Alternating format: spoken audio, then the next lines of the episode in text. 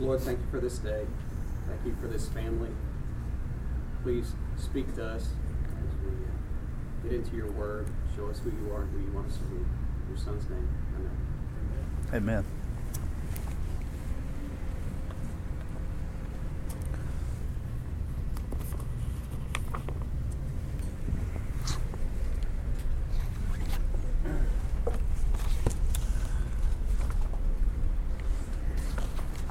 Good morning. Uh, excited about speaking with you, uh, and hopefully it'll be a it'll be a two-way exchange here. Uh, when when Eric uh,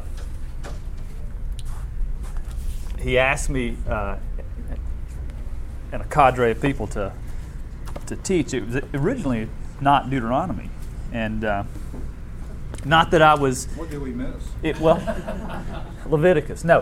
Uh, so many people wanted to teach it that he thought, let's just change books. Uh, no, it was it was originally Judges. Not that I felt any uh, more comfortable with with uh, Judges than I did Deuteronomy. Uh, but you know, I, I, when I was growing up, you know, you get asked to do something in church, you, you don't say no. You know, you you, you follow uh, you follow your uh, requests uh, and oblige requests. Turned out to be Deuteronomy, and uh, it's interesting.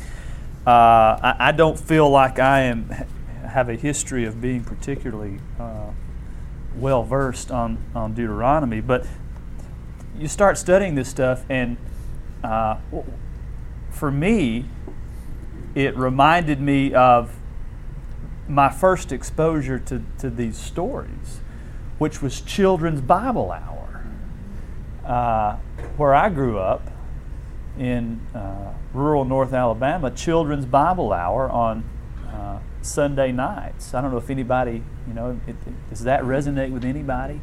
Sunday night Bible was not scriptural in our well, it was a little edgy to, to, to pull the uh, to pull the five through eleven year olds out of the worship uh, assembly. Uh, even on Sunday night was a little edgy, but it was done. Uh, they don't do it anymore. Just way too edgy. Uh, but that that was my recollection of uh, first being exposed to these to these stories particularly, to me, particularly starting with Abraham, and I'm sure we discussed uh, you know Noah and and the the predecessors to Abraham, but from from Abraham on down the lineage, uh, that's that's my recollection, and they were they were very formative uh, to me. Uh, I don't. What I don't recall is uh, getting in the. I mean, I remember the Abraham, I remember the Moses, I remember the. Uh, going toward the promised land, the 40 years. I remember all that, uh, but but beyond that, when you get into after the death of Moses, I feel like I don't remember that well. But those are things I remember well, and I remember them more from Children's Bible Hour than I do from from uh, storytelling from my parents. I, I, was the second child, so you know the you know the first child gets all the stories, the second child just send her to bed, right? You know, just no time for stories. Uh, so I'll do a quick recap from last week and kind of where we're going in this. Uh, there is a whole cadre of teachers. Uh, I think this is the only this is the only Sunday I've got unless something changes but there are so many I can't name them, but I see about three of them to my left here. Uh, so uh, Jim, Brian, and Alan, uh, Paul is in there, and there are others too that may be in the room that I'm just overlooking or not remembering. Just one from each tribe. Uh, well, that's a nice theme. I wondered that was the hidden that was the hidden thing. It's the test teacher program. Right. Yeah, test teacher. Right. Uh, uh, fortunately, I think for the you know Eric is the coordinator, so you know he, he doesn't really count. He's the he's the, the head teacher. I think uh, for the rest of us though, I'll be setting the bar really low, so I don't think uh, any of you uh, will have big shoes to fill uh, with respect to me. a little bit of recap. Deuteronomy being the fifth book of Torah. It is essentially uh, uh, a, a recounting uh, to some degree via three lectures from uh, Moses uh, of, of kind of what's happened up to that point. We've got some reference materials that uh, we're using. Uh, maybe I shouldn't speak for the rest of, of the presenters you're going to hear, uh, but the one book that I would frame as popularly written that I think is very good if you want to dive into this beyond the scripts, if you want to have some ancillary materials beyond uh, the, the actual text of Deuteronomy. Uh, Living as the Community of God by Philip Camp is the one that I would frame as most popularly written, which, which is another way of saying uh, easy for, you know, uh, people of, of, lower cognitive ability like myself. Uh, can really read and absorb really well. So this is a really well done book. I would highly recommend it. I haven't read the whole thing, of course, uh, but what I did read in preparation for this class and uh, with respect to last week, I thought was very, very well done. So this is I'm confident in print, right? Eric, can go to the bookstore yes, yes. or get online and, and buy this one.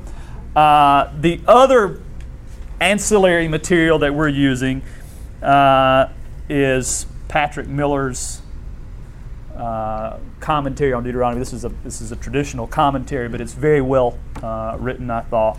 And so if you want to dive, this is out of print. So you, you, you want to get your hands on this, you're going to have to either go to the library or, or get a used one. Uh, but I thought it was particularly good. So I say that to say this. Any really insightful things that you happen to hear during this class uh, this morning, I'm going to preemptively attribute to one of these authors. So this is, this is me attributing uh, especially insightful ideas to uh, the interpretation of, of these two authors. I'm going to lay those over here and hopefully not forget them. Uh, so, what does what is the what is the essence of Deuteronomy? Uh, we discussed this briefly last week, uh, emphasizing the relationship of God to His people, uh, emphasizing uh, the nature of the community of God's people. This whole notion of, of community. Moses in the first chapter addresses the uh, leadership and judicial structure that he's that, that, that through God he's uh, instituting, uh, setting about to establish. Uh, we also read a little bit about the uh, the spies that the uh, Israelites had sent ahead to scope out what was what was ahead, and we talked about the whole notion that the implication is that there was some lack of faith on their part uh, due to their perception that the, the, the, unknown people that, that were up there ahead uh, were larger. They, uh, they were presumably physically larger, possibly physically much larger, presumably stronger. And uh, there was a lack of faith on their part about, about their ability to do what God had already said they were equipped to do. Uh, so even though God said it, uh, you go do this. I'm, I'm making this uh, way for you to, to accomplish this. They still lacked faith. And so the Lord actually comes back and says, you know, forget it. Don't fight after all. And if you do, you'll get defeated. That's essentially the upshot of, of what happened. Uh, and in fact, uh, the Lord also says that a whole generation is going to pass before their their successors will see the promised land, Caleb and Joshua being the exceptions there, even Moses. That point right there really is the occasion for Moses retelling the law. Is that you've had everybody 20 years of age and older yeah. to die. Yeah, right. So you've got now, but you could have people in their 40s and 50s, but he's, he's taking this as kind of a farewell occasion to tell them everything that their predecessors heard and failed it. Yeah, but because you had what, what we call that in the uh, uh, the quasi corporate world that I am part of, institutional memory. That there, yeah. there was some loss there, presumably. That's exactly right. Yeah. Every generation has to hear it over and over. Yeah, right. Great point. So as uh, chapter, I'm going to have to pull this closer because I'm going to have to take take sips occasionally. as chapter 2 opens, uh, what we find is uh, the Lord essentially telling them to, to move onward. Okay, this, this generation that Hilton just described is winding down, and it's time to, to move onward. So, the, the preceding message then that we get uh, prior to chapters 2 and 3, which we're going to focus on today, uh, is something along these lines, in my opinion. Uh, the, the, the people of God uh, don't allow fear, in theory, not that they didn't, but the people of God shouldn't allow fear to deter them from following God's plan. I think we, I think we can take that away from, from what we've seen so far. Uh, faith has to overcome fear. I think that's a predominant theme uh, in chapter 1 through the remainder of the book as well. Uh, we see that theme repeated throughout history, so this is not this is not something that I would consider theme that's unique to this particular story. Uh, we'll see that played out in, in, other places in the Old Testament and certainly uh, through the New Testament as well. Uh, the people of God are called to a way of life that conforms to faith and righteousness, and when that faith uh, wavers or that faith uh, relapses, then adverse things would, would tend to follow from that. speaking in very broad generalities here. Uh, and so we see this overriding theme of, of, of, trusting God regardless of what distractions might, uh, might come our way. Follow, my opinion, following our heart over our head. Okay, the whole notion of, of the spies. That was, a, that was a brain thing, not so much a heart thing, in my opinion. Uh, and, but that's not easy to do. And so I think we see that throughout human history. Following the heart over the head uh, is not an easy thing, particularly now when we're looking for specific answers. We want specific pathways. We want to know what's ahead of us. We want it all laid out, bullet by bullet. Here's what's going to happen. Here's what we're going to do. And in many ways, that is uh, defeating of faith because uncertainty uh, or lack of certainty, maybe I should frame it better, uh, is, is intertwined with the whole essence of faith. Uh, so let's launch into chapter 2. I hope you read, if you haven't read Deuteronomy 2 and 3, uh, it's a lot of place names, a lot of person names that are not particularly easy to pronounce. Uh, but I would encourage you to, uh, the parts that we don't necessarily read in the context of, of this class session, uh, maybe you could skim through it. We won't read everything word for word, but I do want to read uh, beginning in chapter 2, uh, verses 1 through 7. So you've got the setup so far. Okay. Then we turned back and set out toward the desert along the route to the Red Sea as the Lord had directed me. For a long time we made our way around the hill country of Seir. Then the Lord said to me, You have made your way around this hill country long enough.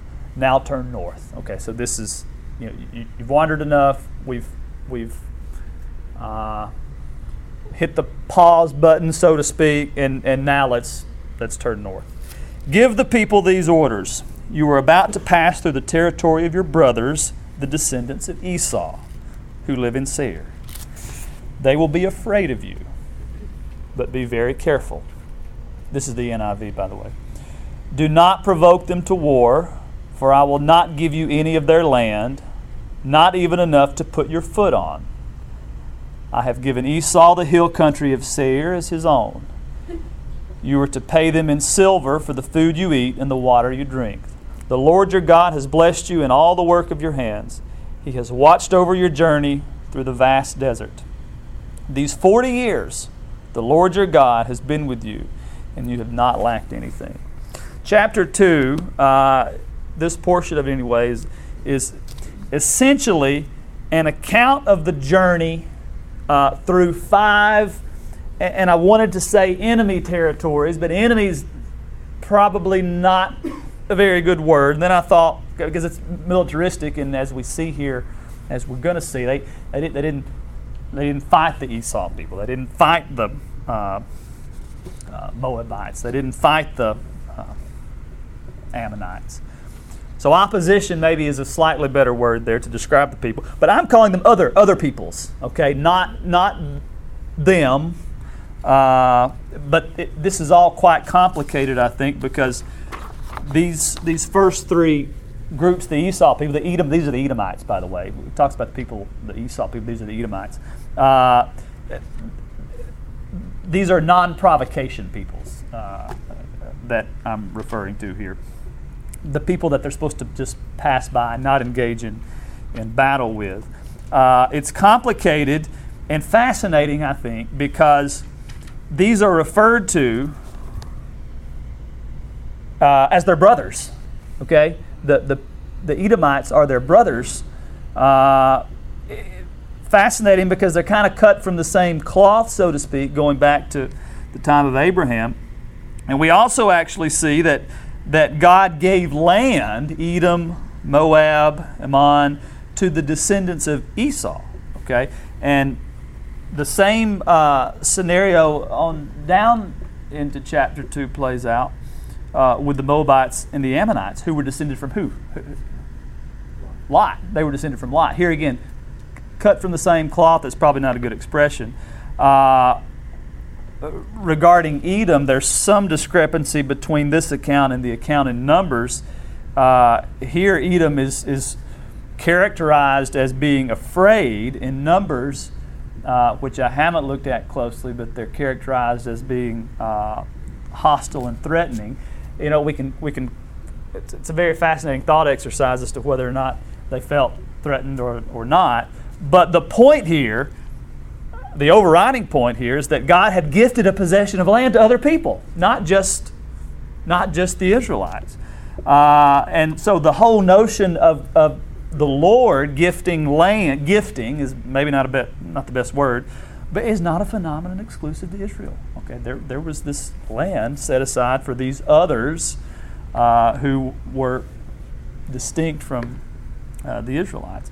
Uh, it's also a turning point, I think, because uh, the the writer of Deuteronomy, once again describing the notion that a generation had to die off before uh, God would continue to to pave their way to their destination and, and begin giving enemies over to them. Uh, begin um, uh, giving enemies over. That's the best way I know to, to frame it. Look at verse 14, chapter 2. 38 years passed from the time we left uh, Kadesh Barnea until we crossed the Zered Valley. By then, the entire generation of fighting men had perished from the camp as the Lord had sworn to them. The Lord's hand was against them until he had completely eliminated them from the camp. Uh, this I find fascinating because in, in verse 14,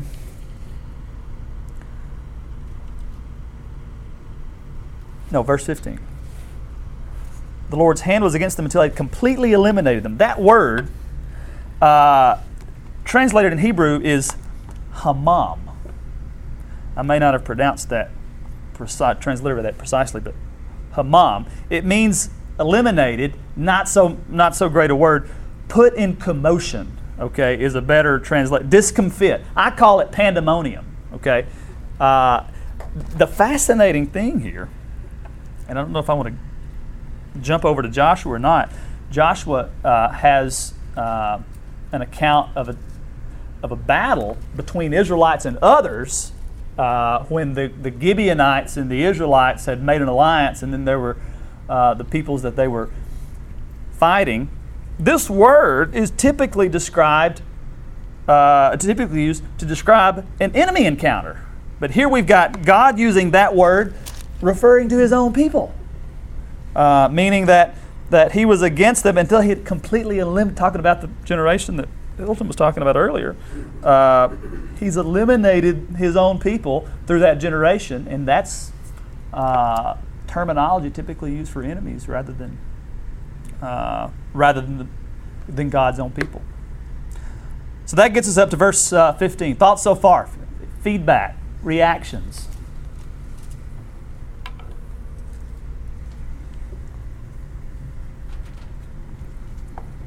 if that's the same as when he says he's going to send the hornet ahead. Is that the same confusion?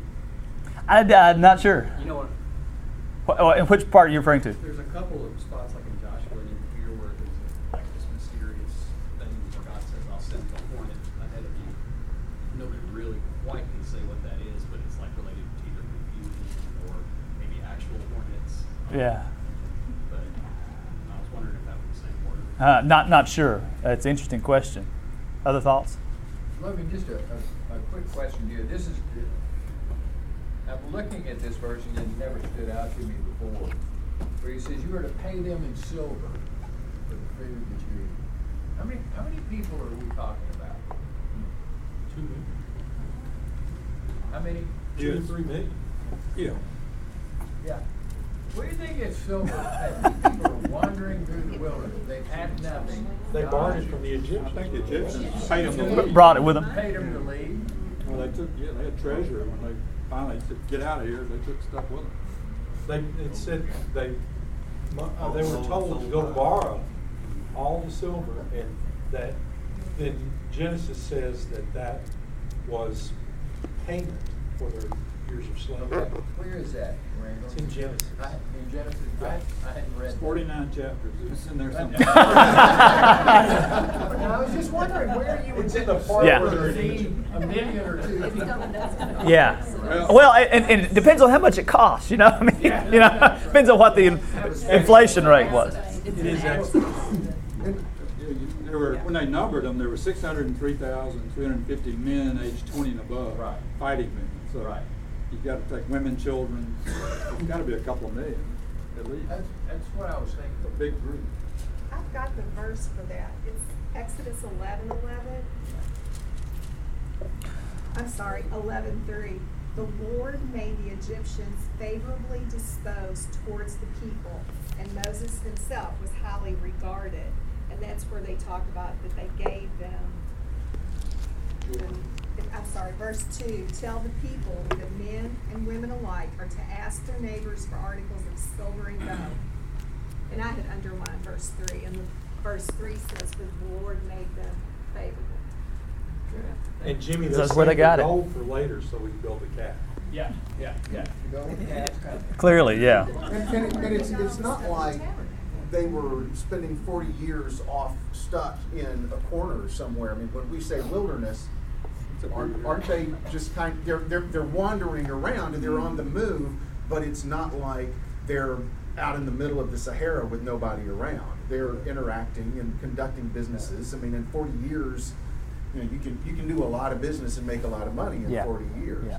But the, the, the, there, there's two things here that are fascinating to me, and one of them is the size of the group moving through a relatively small area for Yeah. two or three million people. I mean, you think, you know, we got a what 150 extra, uh, 150,000 extra people in this area this weekend, and think about what that looks like when you're trying to get somewhere and trying to do something, and the the roads are clogged from.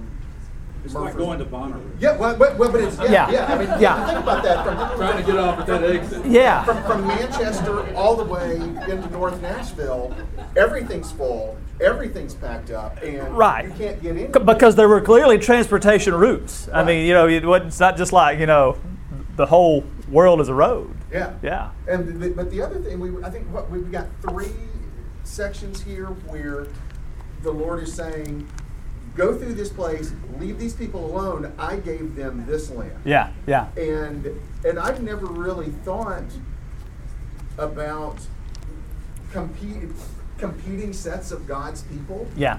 And I, I can't help but wonder if maybe we have this story because this is the one that took. You know, I always think about I always think about them as being the ones that were going. It was sort of predestined that this Yeah. was going to work through this line, through this particular line all the way. Yeah. Mean, we see later on we see the Edomites get wiped out. Uh, I suspect that we see some of these other groups get wiped out, and maybe maybe we have the story we have because these are the ones that paid enough attention to see it through. Yeah, you do wonder about that. You, you know, what, what what I want to do is I want to see I want to see those people's Deuteronomy account. Yeah, you know? exactly. You know what I mean? Yeah. But no, Yeah, we, what we was, don't what, have that. What was God? What was God telling the people of Yeah. Esau?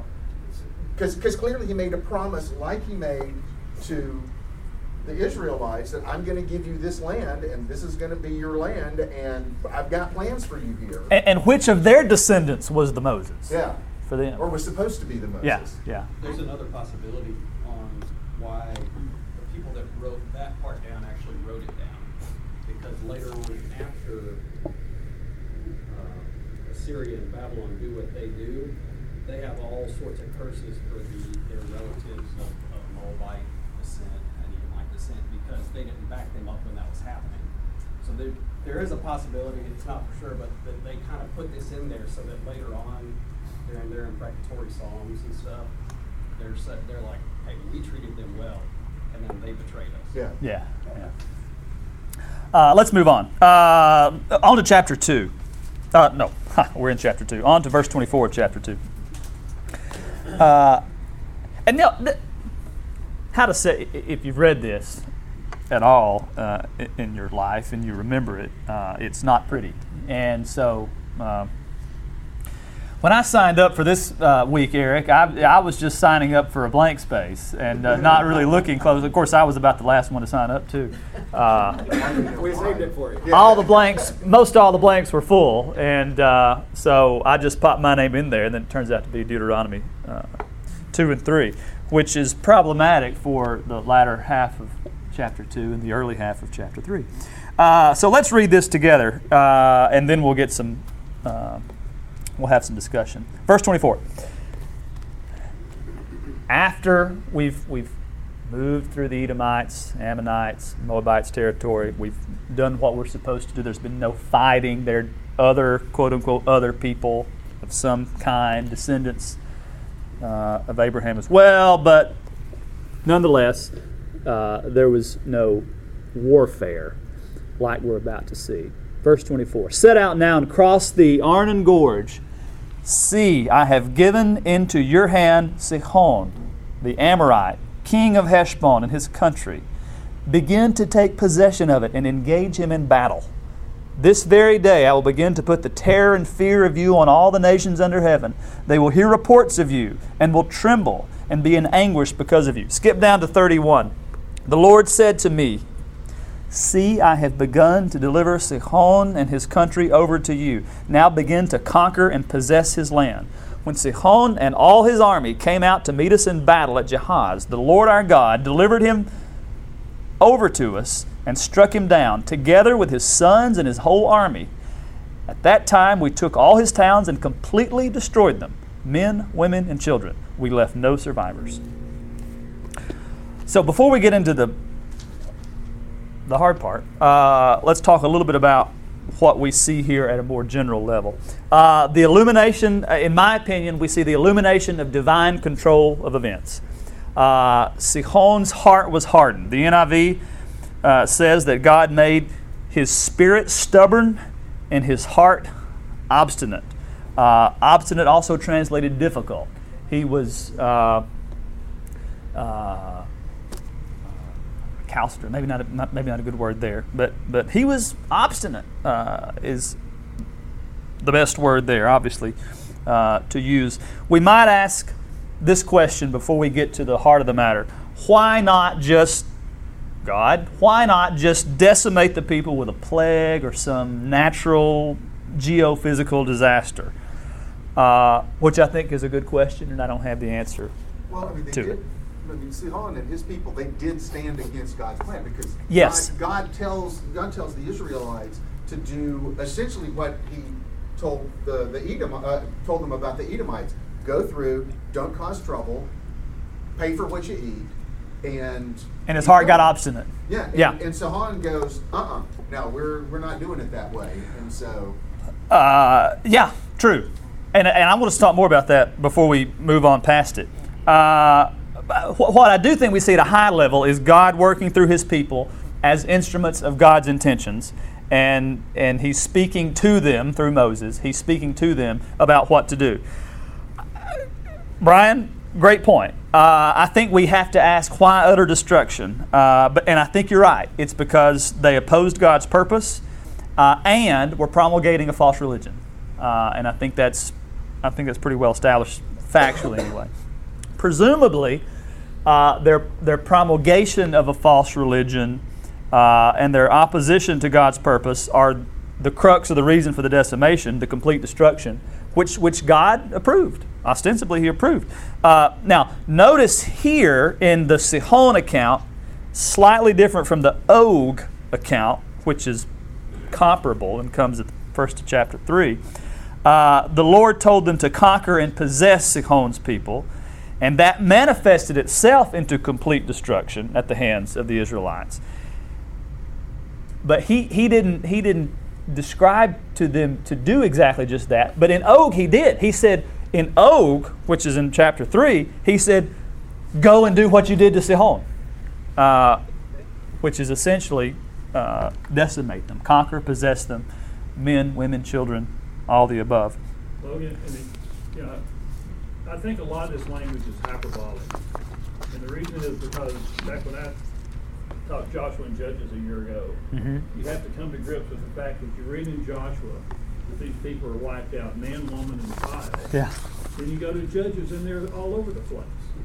They're, they obviously, and, and sometimes the Israelites can't offer them. So you have this Joshua, which is a very, again, I think over the top kind of, a lot of hyperbole when they talk about these battles. They say, you know, we wiped them out, man, woman, child, and unlike here, sometimes the livestock as well. Yeah, right. They kept the livestock. And then you get to Judges, and these people, they said, well, we, we, we couldn't drive them out. And so I, I think a lot of this language is hyperbole when it says they wiped them out, man, woman. Yeah, it's interesting point too. The uh, the commentary, I've already attributed any good idea that you hear to, to this commentary, but the commentary of Patrick Miller, who's a uh, theologian at uh, Princeton Theological Seminary, uh, in so many words, he tried to suggest that uh, the uh, intensity of the description evolved over the. Our, our understanding of the intensity of the description evolved over the years uh, into something perhaps more intense than it really was. He didn't come out and say it that way, but that's essentially what I took from it. What I don't think we can do, uh, although there are probably people in this world who would want to do this, I, I don't think we generalize to treating our enemies that way today. I think we would pretty much in this room agree uh, that, that even that would, even that description contravenes the notion. If there be such a thing as a just war, and there are controversies around that, this wouldn't, this wouldn't qualify. But don't we just, okay, after the Predators won five to nothing the other night, wouldn't we have said, we decimated them? Yeah, They yeah, right. wiped them out, and then two nights later, uh, guess what? They were still around. Wiped So we do use that kind of language. Uh, yeah, in our in our lexicon. Yes, Yeah, yes. right. It's fortunately this- they're all still alive. Yeah, yeah. So I think Stars it's kind grand. Yeah, but battle. That's a good point. Uh, battlefield language has been uh, adopted in a variety of Yes. contexts that don't involve loss of life in our culture. But yeah, it would sound like it if we heard it yeah, before the second night. yeah. Right. Except in verse 34, it says, We left no survivors. Yeah, and that goes to uh, what George was describing earlier as a bit of a There's also paradox. a little bit, and I don't know that this makes it any easier or more palatable, but uh, there's also a little bit of a connotation. Anytime you see where it says, there's one thing that, there's one Hebrew word that just is destruction, and there's another one that talks about utterly destruction. So anytime we get a translation that says utterly destroyed, um, that's that's usually using a, a word that has a connotation of of, of consecration almost, which seems weird to us, but it's it's almost like a, a way of purifying a people or giving the people that you're defeating, giving them over to God. So there's almost uh, kind of a holiness about it, uh, you know, from their perspective. Yeah. In in where they could say we are doing the bidding of, of God. So it, it would be very much akin to a holy war, you know, in, t- in today's vernacular, in today's culture. But there is a there is a connotation. It's not just a matter of who is alive and who is dead, but there is a purpose to it that ha- is wrapped up in God's purposes. Yeah. Paul. Uh, whether you fall into the camp of the people who wrote this said that they practiced this utter destruction of man, woman, and child, or you fall into the camp of they didn't actually do that, they just said they did that, which there is some evidence for, especially like later on in Joshua and Judges, like when they take the city of Ai, Ai means ruins, and archaeology shows that it was ruins for a long time before they showed up. Now, archaeology does go back and forth. Um, sometimes you find something that changes everything, but there's reasonable doubt on that side. Either way, though, you can, you can agree on the reason they said what they said here. And it's pretty consistent that in that culture, this practice wasn't like just going and destroy everybody for the sake of it. It was to say, we didn't benefit at all from this victory because it wasn't our victory, it was God's victory. Yeah. So you're saying we didn't take these people, um, and, and that's gonna show up later in a lot of writings that that was, that was something you wanted to warn against. Don't be prideful about victory because God gave it. Plunder. Yeah. Yeah. Other point. You know, World War II, they claimed that the women and children would have killed a lot of our Marines. We tried to invade the home island, and uh, that's probably true. And then, of course, a lot of Middle Eastern countries, they're taught from, you know, in family to dislike certain people that they might them. So that could have been something. Well, you know, it, it's interesting. It's an interesting point. Probably the last point before we move on. Uh, that that ideology is not the, the ideology has not been decimated from this present world. Uh, I don't want to get too far into that, but that there is still a an element of it uh, You said the atomic even today. bomb, Of course, that killed a lot of women and children. Something like this. Yeah. Tough, uh, tough thing to wrestle with.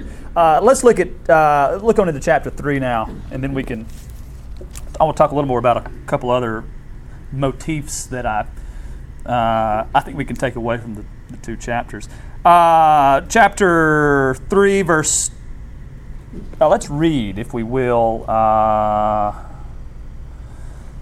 starting in verse 3 of chapter 3. So the Lord our God also gave into our hands Og, king of uh, Bashan, and all his army. We struck them down, leaving no survivors. At that time, we took all his cities. There was not one of his 60 cities that we did not take from them. The whole region of Argob, Og's kingdom in Bashan. All these cities were fortified with high walls and with gates and bars. And there were also a great many unwalled villages. We completely destroyed them, as we had done with Sihon, king of Heshbon, destroying every city men, women, and children. But all the livestock and the plunder from their cities we carried off for ourselves. Okay. Uh, in verse 12, let's uh, read.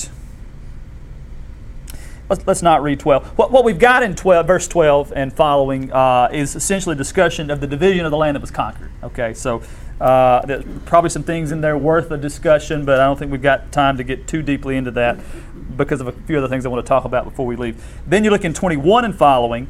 I'd be totally remiss if I didn't at least uh, point out the whole notion that we see here that Moses gets a glimpse of the promised land but doesn't actually partake in it, uh, which is a really important point to remember uh, in, in the just the, the biography of the man himself. Uh, the, the dominant view being that Moses had borne the burden of God's anger, uh, God's anger with the people.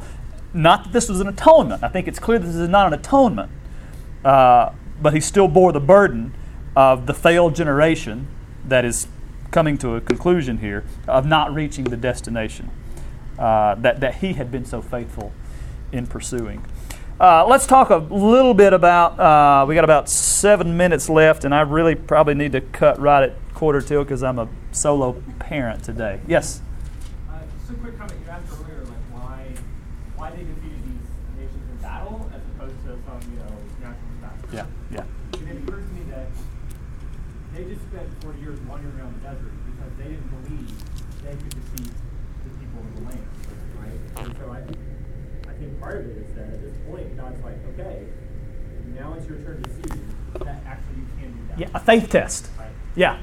Yeah, they needed to see that in fact, yeah, those guys are bigger and stronger, but we can kill. And certainly, I think, uh, yeah, and I think that ha- that's there. Uh, yeah, I definitely think there's an element to that. Otherwise, it could have happened that way. Yeah, that's a great point.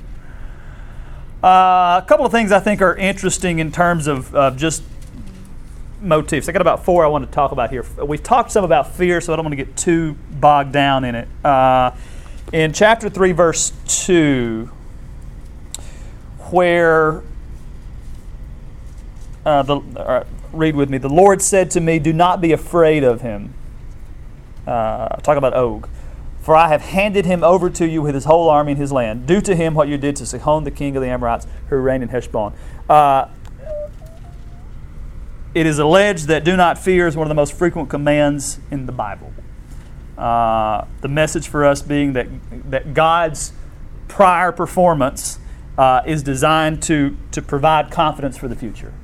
Uh, I think that's, uh, that's a crucial thing for us today that we can generalize to various aspects of, of our own uh, life in the kingdom. Uh, I, faith is a persistent struggle even for the faithful. I think we can, I think we can safely, I, I can relate to that. Uh, and I think our culture doesn't do us any favors uh, because we're fed a steady stream of, of uh, messages about self reliance. Uh, we glorify this whole up by the bootstraps ideology. Uh, he's a self made man or woman. Uh, here's how you can do this thing right personal finance or get fit or whatever. Uh, here's how you can free yourself from one thing or another. Here again, the whole notion that these things I'm describing are about you and me rather than being about some bigger plan from God. And I don't mean to suggest that there's no wisdom in those things, we can't glean wisdom from them.